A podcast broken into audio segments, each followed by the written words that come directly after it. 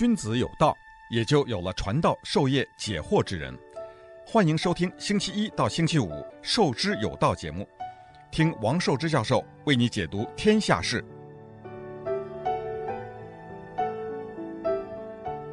欢迎大家来到《授之有道》这个节目。今天呢，这个呃，和大家讲讲余英时教授啊。余英时教授因为在前天去世了，那呃，二零二一年的八月一号，享年九十一岁啊。这个。很平静啊，享了天年。余英时教授呢，我记得我是在好好多好多个月以前吧，大概两年以前，跟大家讲过一次余英时先生啊。那个为什么和大家讲余英时先生呢？当时是因为我讲到有一个有有一个人呢，有一个一个江西人啊，这个这个人我其实真是没注意他。那个人呢是一个江西的一个学校在。在赣州的南部，在赣南师范学院教中文的一个一个人，这个人呢，就是好像是在华东师范大学读中文，呃，出身的，姓谭。这个人，他呢发了一篇文章啊，在在这个广东的一本不是怎么很重要的杂志，那篇文章呢，后来就有朋友传给我看，哎，说有人呢系统的批判这些学者。那我看了那篇文章以后呢，就觉得这个批评呢，完全是用政治意识形态的帽子去批判四个在海外最重要的这个大学者。那篇文章看了以后呢，我其实心里是很不平静的。就是你不能这样说，比方说余英时的这个，呃，为什么有余英时有问题呢？就是因为余英时没有用历史唯物主义的这个观点去写文章，这是他就是有问题，这就叫做迷思，就是大家不要崇拜，这是偶像。那这这就是一刀，就是说你不按我这个。这个工作方法，我就说你就是另类。这个其实这种批判呢，非常的无耻啊！因为你想这些人啊，他批判了四个人吧，夏志清，这是写中国文学文学史的。夏志清呢，就是他就提出了这个在学术批判上面，那除了鲁迅、茅盾、老舍，呃，这个这个巴金，像这些人以外，他提出了另外。还有一些人啊，像这个呃，这个张爱玲啊，这个呃等等这些人吧，他认为这些人呢，他他的成就呢不会比他们小啊。那这一段呢，我想我在《受之有道》这个节目一开始讲的时候，我就跟大家系统的讲过，在那个时候也讲到了一点余英时，所以呢，我呢就当时呢是比较系统的，就是就。批判的这个人就是这个人不对嘛？你这样说，你说夏志清，你这种呃，你这种批批评，你这种说法，这个是不对的嘛？啊，这就是就把他骂了这一这一端。那么第二个，你把这个李欧梵、余英时、黄仁宇都把他骂了一顿，就说他们的政治立场不对。其实他们是学问家，他们研究历史，研究中国的哲学，研究中国的文化。他们的立足点是他们自己的这个治学的方法，你怎么能够说他们就是错的呢？所以我觉得那篇文章呢，其实就是一种掩耳盗铃的这种做法。我觉得这个文章非常不可取，所以我在呃比较早的时候，我就把这个这个情况呢，就把它挑了出来。挑了出来以后呢，我讲了讲了以后，好像我自己觉得关于余英时呢，我也讲过了，所以呢。这个余英时先生去世的消息，昨天有人传给我，那个我收到以后呢，我觉得，哎，我不是已经讲过吗？就是在应该是二零一八年吧，我在这个节目刚开始的时候，我就跟大家就是，呃，在驳斥那批判那四个人的时候，我就有比较有系统的就讲过这个了。大家如果翻到。呃，两年前、三年前的，现在有三年前的这个节目，可能可以找到我的那一段的那个录音，我自己都没有那段录音，大概是讲到了一点，但是那个时候我不是很系统的介绍这个余英时。那么今天呢，余英时先生这个去世了，那么我呢还是想在这里呢再系统的讲一次余英时。那么因为手头买到了余英时先生的这个回忆录，叫《余英时回忆录》这本书，大家可以在网上可以订到的啊。好像是在台湾出的这本《余英时回忆录》，里面有很多的细节。那么，所以呢，我觉得我自己大概有很多东西呢，可和可以和大家讲。我呢依稀记得有很多内容我给大家讲过，呃，如果大家去翻找我的节目，光余英时我也单独的讲过，啊、呃，比方说余英时的家乡是安徽的潜山县，那个我是记得我讲过潜山的啊。那么讲到他到新亚书院，在那个钱穆先生手下读书那段，我记得也讲过，或者是我在讲钱穆的时候讲过，反正呢我是讲过这个余英时的。那么朋友呢又传来一个纪念余英时的这个这么一篇文章，那么就是意思呢，我觉得还是说，呃，你再讲讲余英时吧，那这个很重要的人物，所以呢，今天呢，我再讲讲余英时。如果大家听见我的这个讲的节目里面有些东西你曾经听过呢，那就请原谅了，因为今天呢，我们是做一个特别的节目，是纪念刚刚去世的余英时先生。余英时先生是。一个华人，呃，美国的历史学家，是个汉学家。我们讲过汉学叫 Chinese Study，就是中国研究。那但是叫中国呢，有个国，这个 Chinese 呢，呃，华人，所以呢就比较难译得很准啊。那么你说余英时是不是个中国人呢？他是个 Chinese，但是他应该叫做华人，因为他是入籍了美国，大概就是这样。余英时呢是精通这个中国的历史哲学，他并且呢对他们的渊源呢他非常的了解，并且他有一个非常强的能力，就是能够综合它解释它，所以呢他是一个新儒学的思想家。我们讲过新儒儒学三代人呐，余英时是三代的里面的佼佼者，是三代第三代新儒学里面的最重要的一个人物。我们讲到新儒学的最重要的五个最新的第三代人，基本上都在海外啊。呃，这个这个像顾维明啊，这个余英时呢是其中这个名气最大的。余英时呢，他是著作等身，他出了大概五十本书，写了四百多篇论文。这个人的文章很多，我呢都读过他很多的文章，他写过的文章实在是太多了。他的整理的思想。非常的重要。今天呢，我们就系统的讲讲他，主要讲讲他的经历。因为你光讲他的哲学思想啊，在这个节目里面呢，大家会听得比较腻啊。就是说，你又在这里讲哲学，我们这个晚上这个吃完饭的时间就想听听有趣的事情。那我讲讲他的经历。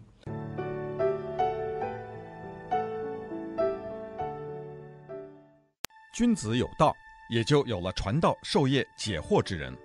欢迎收听。受之有道节目，听王寿之教授为你解读天下事。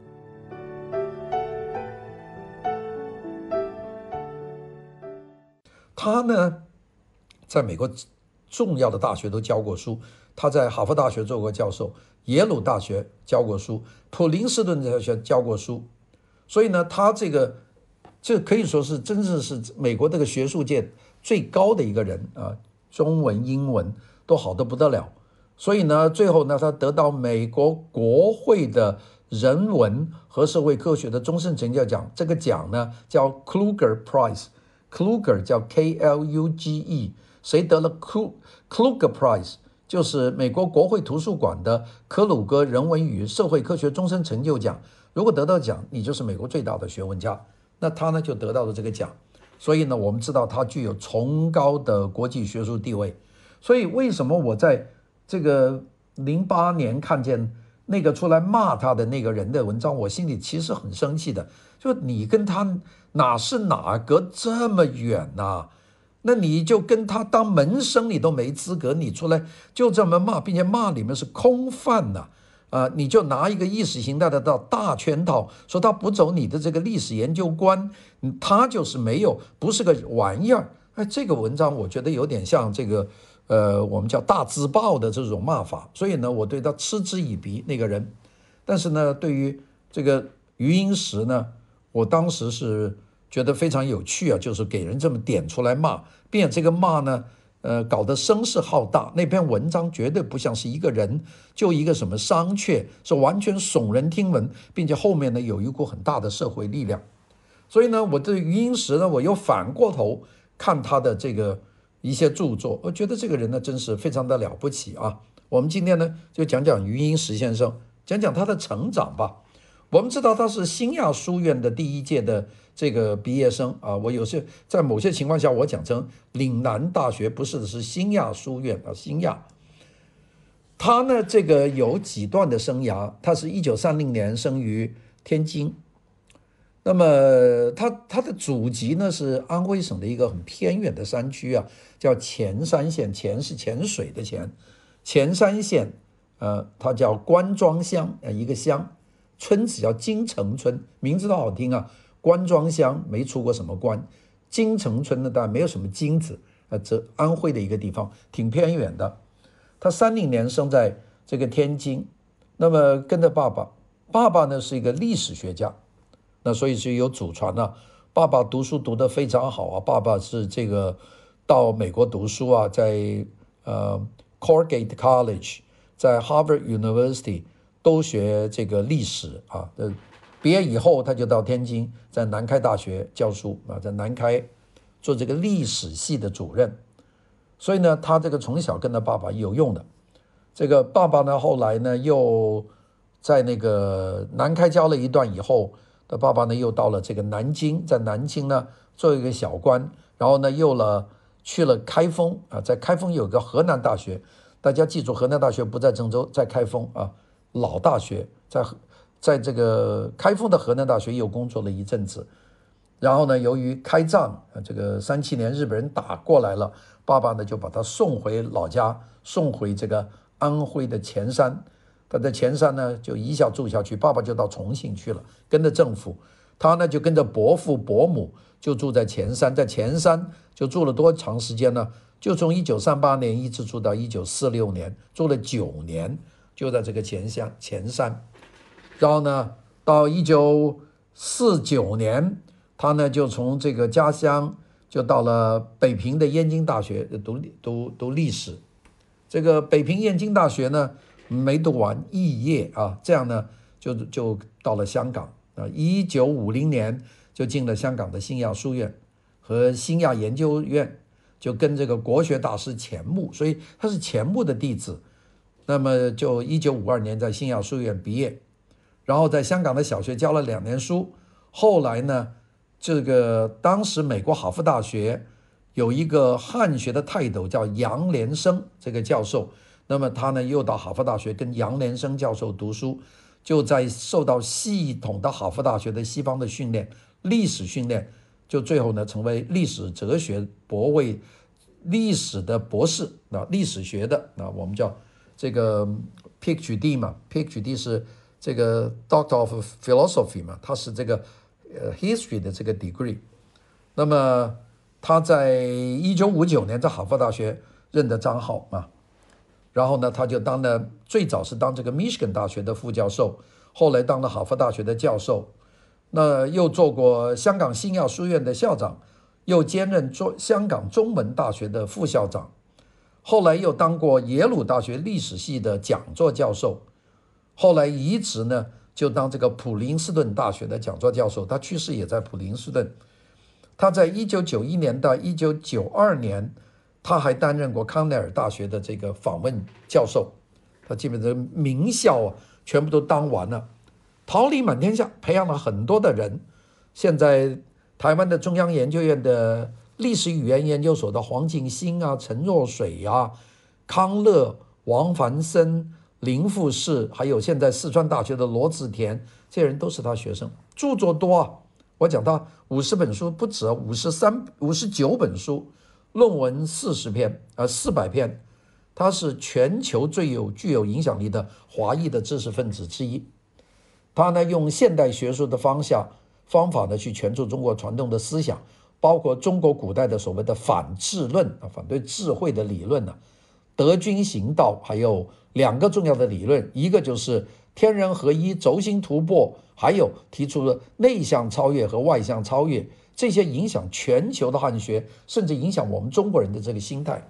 他说：“这个你有没有些过分呢？他哪有这么大的影响？”我就讲一点啊，我们老讲天人合一啊，这个事情把它上升到理解的程度呢，就是余英时先生中国的这个突破，中国的这个发展。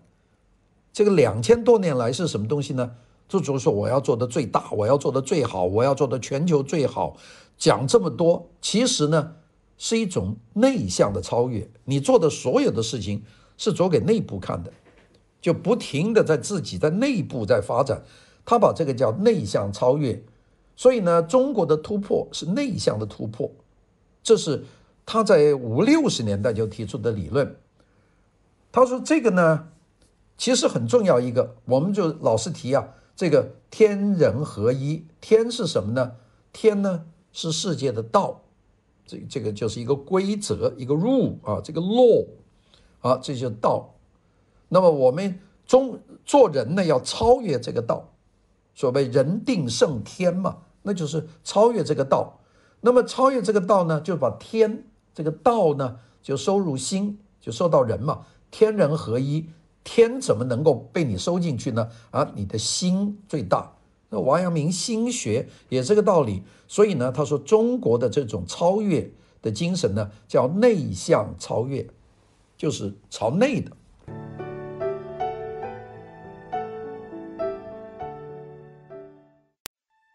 君子有道，也就有了传道授业解惑之人。欢迎收听《授之有道》节目，听王寿之教授为你解读天下事。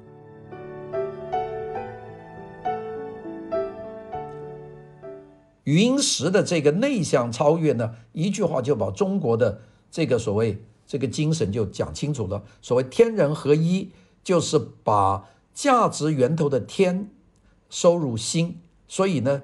在内而不在外，收到心里面，那怎么在外呢？他认为呢，世界上有两条不同的文化道路，中国的叫内向超越，西方呢叫外向超越，是两个完全不同的。现在你想外向超越，其实你做来做去都是内向超越。他讲的就是这个道理啊，这就这个余英时的这个这这个他的基本的理论呢，当然他讲了很多啊。我呢，在这里，因为我就说有人呢，把他系统的把他骂了一段，骂了一顿。我呢就不太想去骂这个人啊，因为要把这个人变出来呢，且不说就把那个人搞出名了，那个人根本就是个无名小卒，骂的东西呢也经不起推敲。所以呢，我就倒是要讲讲余英时的这个这个人，余英时的这个人呢，我觉得是有很多的这个很值得讲的地方。啊，我们有三段，这个要讲他的。我们估计今天的时间不够啊，讲不完。我们先讲第一段，就是他怎么怎么能够成长起来的啊。第一段就是在前三九年，说前三九年就是在安徽潜山这个农村的九年。中国啊是一个农耕出身的国家，你就是现在这么发达了，有很多人身上的那种张口就骂这种东西，哈，这个。很多的性格是那农耕社会的性格，啊，大家很讲朋友关系，很讲血缘关系，啊，这个也是一种地缘和血缘的社会的关系，这个就是中国的一个很根本的。但是我们绝大部分研究中国的人都是城市长大的人，对这个农村没有什么了解，所以呢，余英时说他到。这个新亚书院到了哈佛大学去读书呢，他那些同学全部都是城市长大的，一天农村都没去过，去过也就是两三两三天、三五天。他呢在农村过了九年，这个对农村呢是有认识的啊。他呢就讲讲他自己吧。他一九三零年天津生的，籍贯呢就是安徽潜山。他的家谱呢，他的余家很早就在安徽的潜山呢。就在落户了，就是这个叫官庄乡，但是他这一族啊，在明代、清代就没有出过这个名人，没有出过举人，没有出过进士，都守在乡间，没有移迁到大城市里面。到了他的祖父，好像是一个秀才，秀才呢是一个有一点文化的人，但是没有更高的功名。但是他的祖父呢是非常鼓励他的儿子读书，就余英时的爸爸。他的爸爸一共是四个，那就是四兄弟。他伯父啊，呃，三个伯父，爸爸是最小的。他的爸爸呢，因为最小呢，这家庭呢就亲力呢去让他的爸爸去读更好的书。他的爸爸出生的时候啊，已经是清朝的末年了。大家知道，清朝末年没有科举了，那他科举成名、金榜题名啊，不可能了，不搞科举了。所以怎么办呢？他爸爸呢就接受新式的教育。他爸爸去哪学呢？先后在安庆，就是安徽的安庆，呃，安徽两个字嘛，一个就是安庆，后面徽就是徽州啊。徽州现在给改没了，徽州现在在黄山市，有点可惜，就安徽少了一个字。其实应该都保留的。安徽这个一个是安安庆，一个是徽州，这就加起来就是安徽。他的爸爸呢，首先是到安庆读书，因为前山呢最近的比较大的城市就是安庆。后来从安庆呢坐船就很容易去了，就去了南京。然后呢，他又后来又到北京。他的爸爸呢，书读得不错，洋学校啊，在燕京大学，就是我们英文讲的 Peking University，在这个大学里面呢，学历史系啊。他的当时的教授呢是陈更啊，这陈更教授是个大教授的，非常非常了不起的教授。这个这个陈教授呢，就叫他爸爸就写论文。他的爸爸的论文呢，这个这个题目呢是比较。写一个叫叫刘知己的史学啊，就是讲研究历史学的，叫刘知己的这个史学，就研究。所以呢，他研究这个这个史学呢，这个就是他的老师指导的哦。他爸爸叫陈元呐，我讲一下讲错了，不是一个土字边一个旦字啊，陈陈元教授。这个陈元教授呢，就就陈元教授的字啊，叫做元安啊。源是资源的源，安呢就是这个妙安的安啊。这个陈元教授呢就指导他爸爸呢，就写了这篇论文，叫《刘知己之史学》，是一个中国的。但他爸爸自己的兴趣呢，对欧洲史、美国史的兴趣很大，所以后来这个家里呢就要想办法，就供他去读书了。因为他说他想出去留学，那么就出去留学了。那家里呢是个小地主。这个小地主呢，也没有没有什么租收啊，地主跟佃农之间嘛，佃农每年交租，这个农民没有收到什么租呢，那就那就没租交，这家里也没钱，这怎么办呢？这个小儿子要去读书啊，就是讲他的父亲，那个时候他的祖父呢就变卖田亩啊，就把土地呢就卖掉了一些田，就把钱呢就给他爸爸去读书，他爸爸呢读了两个大学，先到那个 Colgate College。这个 Colgate 就是我们讲那个，呃，Colgate 是个牙膏的名字嘛，大家知道，其实跟那个学校大概没关系啊，就是一个独立的一个一个大学，那个 Colgate。Colgate 大学呢是，呃，呃，我看看呢，Colgate 大学在纽约。是在纽约的一间文理学院啊，纽约州的在哦，我看了是 Hamilton 的一个私立的文理学院，比较有历史的，一八一九年的学院。这个学校呢也不算小，两千两千八百多人，教授有三百人。那个原来叫 Madison University，后来呢就是因为做牙膏、做肥皂这个 Corgate 公司就给钱，所以呢就叫做 Corgate College，或者现在叫做 Corgate University。他就到那个 Corgate University 呢，去学美国史。那他的兴趣呢，在美国史，这是他爸爸。后来呢，在这个 Corgate College 毕业以后呢，就到 Harvard University 去学学美国史，读了这个两级，读了学士，读了硕士。那么卖地也卖的没有了。那么最后呢，就本来想读博士，读不了了。那家里说你得回来了，要还债了，就是这样呢，就回国。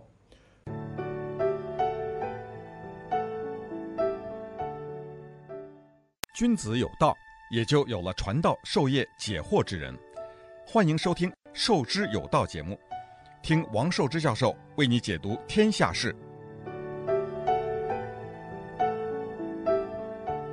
那个一九二九年，那就回国，他的爸，他的爸爸回国呢，就当时要受邀到天津的南开大学的历史学系呢担担任主任。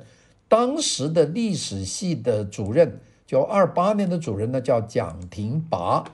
蒋廷拔呢，这个时候就做任满了，就是我做了做了几年的这个这个领导，我就不做了。这个蒋廷拔，蒋廷拔呢，也是一个非常重要的一个历历史学方面的一个一个人才了。这个蒋廷拔呢，他后来做的不错，是专门研究晚清的外交史的。呃，他做过清华大学的历史系的主任，也做过民国政府驻苏联的大使、驻联合国的代表、驻美国的大使，就是蒋廷拔。那蒋廷拔呢，到一九二九年呢就不做了，不做呢，南开大学历史系呢没没主任啊。刚刚这个时候呢，他的爸爸这个呃余余余英时的爸爸回来，所以呢他就去担任了这个。那这这当然他爸爸就结婚了，这生孩子了。结果一九三零年，他的妈妈因为生这个余英时呢难产，那生出来他以后呢。他妈妈就去世了，这件事情呢，对他的爸爸打击很大啊。这就是讲到下面一段了。他爸爸呢，这个南开也就没待了，就跑到这个南京政府啊去做一个小官啊的资源委员会，担任过一个专门委员的职位。但是他集中精力呢，还是研究美国史和国际关系，英文非常好。他爸爸，他从小呢就受这个爸爸的影响很大。在南京呢待过几年，他小时候在南京记不清楚了，生活还是不错的。那么在抗战的前几年，三一年这个九一八事变以后，那个他的爸爸在南京供职，他的爸爸有个非常好的朋友叫萧一山啊，一二三四的一山山脉的山，这个萧一山呢，就当时就说，哎呀，我现在在这个在开封的河南大学。大家要记住啊，这个河南大学呢，这不在郑州，是在这个是在开封啊。我还去过这个学校，那个河南大学。我那个早年到美国的时候，学校里面有三四个人都是由河南大学和宾夕法尼亚州立大学去交换来的，所以我见到有第一批河南大学人，都全部是开封人。这个就是萧一山就把他请他去了，就说你来，干脆到我们开封来。教书吧，啊，他要他当主任吧，所以呢，这个呃，余英时的爸爸呢就去了这个开封，就当了文史系的主任。当时文学和历史在河南大学是一个系。那么当时有个中国非常出名的一个历史学家，这个解放后是非常重要，叫范文澜，他也在这个河南大学的文史系啊，他们都认识，不过交情不深。所以呢，他小时候呢，他还有。有点记忆，就余英时啊，记得有点有关于这个开封大学、河南大学的一些片段。但是到了一九三七年七七卢沟桥事变，这个日本日本人就打过来了，就快打到这个开封了。所以呢，他们全家人呢又赶快坐火车从陇海路就这转转到了转到南京，然后到了南京也待不住了，日本要攻城了，所以没有坐轮船就去了安徽的这个安庆，在安庆呢住了半年。这个日本军队呢，已经打到快快打到安庆了，所以呢，他的父亲呢就把他就送回家乡潜山，就是这个安这个安徽的潜山。这个送回潜山以后呢，他爸爸呢就到重庆去了。整个抗战期间呢，他的爸爸呢就在重庆，他呢就是跟着伯父一家人就就在家乡，所以呢，他有九年呢是没有跟爸爸在一起。就在家乡，那这个是这个潜山呢，其实离安庆呢非常近。如果我们现在看看那个地图的话，那个这个潜山离安庆在安庆的西面就没多远啊。我们我们这个看地图就可以看见看见的这个前山呢是一个这靠近安庆的一个这样的一个这样的城市啊。好，他呢就住到这个，他那个家乡叫官庄。他自己在回忆录说：“我有记忆的这个系统的记忆就是这个时候开始的，因为父亲也不在，呃，根呢就还在家乡，所以呢，全他的就在家乡里面过，他也没妈妈，因为去出事，妈妈就去世了。那么，但是呢，他在家住了九年，但是他爸爸对他的影响还是很深的。他爸爸受到上一辈的人影响，像陈元呐。”红叶啊，这些人都是有尊敬，所以他家乡呢还是很尊敬有学问的人。他爸爸呢自己也在不断的进修。他爸爸后来做了一辈子的清水衙门啊，在抗战的时候在考试院做参事，还是写作。抗战以后呢，就接受杜聿明的委托，到这个沈阳去创办这个东北中正大学。这个一直呢是做学问，并且还写过一本几十万字的《西洋通史》，对他非常有启发。这个对于余英时余呃这个余英时来说呢，官乡呢是个典型的穷乡僻壤，这个万山当中的一个农村，就是大山啊。这个地方呢，和安庆之间连公路都没有。呃，安庆是靠着长江，是比较发达的。你这个这个坐坐这个坐轿子，或者是坐这个驴驴车这样的道，没有公路，步行回乡，主要是因为要走山路，要走多长呢？从安庆走到他家乡要走三天。他说他当时啊，一九三八年看见的官乡。官官庄乡啊，就是这个前前山的这个地方啊。他说和几百年前没有什么差别，如果有差别的话呢，就是更加落后、更加贫穷了。没有电灯，没有自来水，只有油灯。乡亲的们呢，都过着原始的农村生活。乡下呢，基本是一个自治的社会，和政府没什么关系。人与人之间联系，家与家庭之间联系，地缘血缘。把异乡的人呢组成一个大网，大家都是亲戚朋友，靠家族的这个族规维系生活。如果当中有矛盾，异姓家族之间打架，同族之间有矛盾，免不了发生冲突的话呢，基本上就是乡绅和本族的长老来调解，从来不向官府告状。这就是一个农村的生活。他呢，在乡下这段生活，他后来回忆，这九年原来不觉得以为很贫穷，后来觉得他对中国的了解啊，比他的那些在城市长大的同学啊要高一筹，就出自这个原因。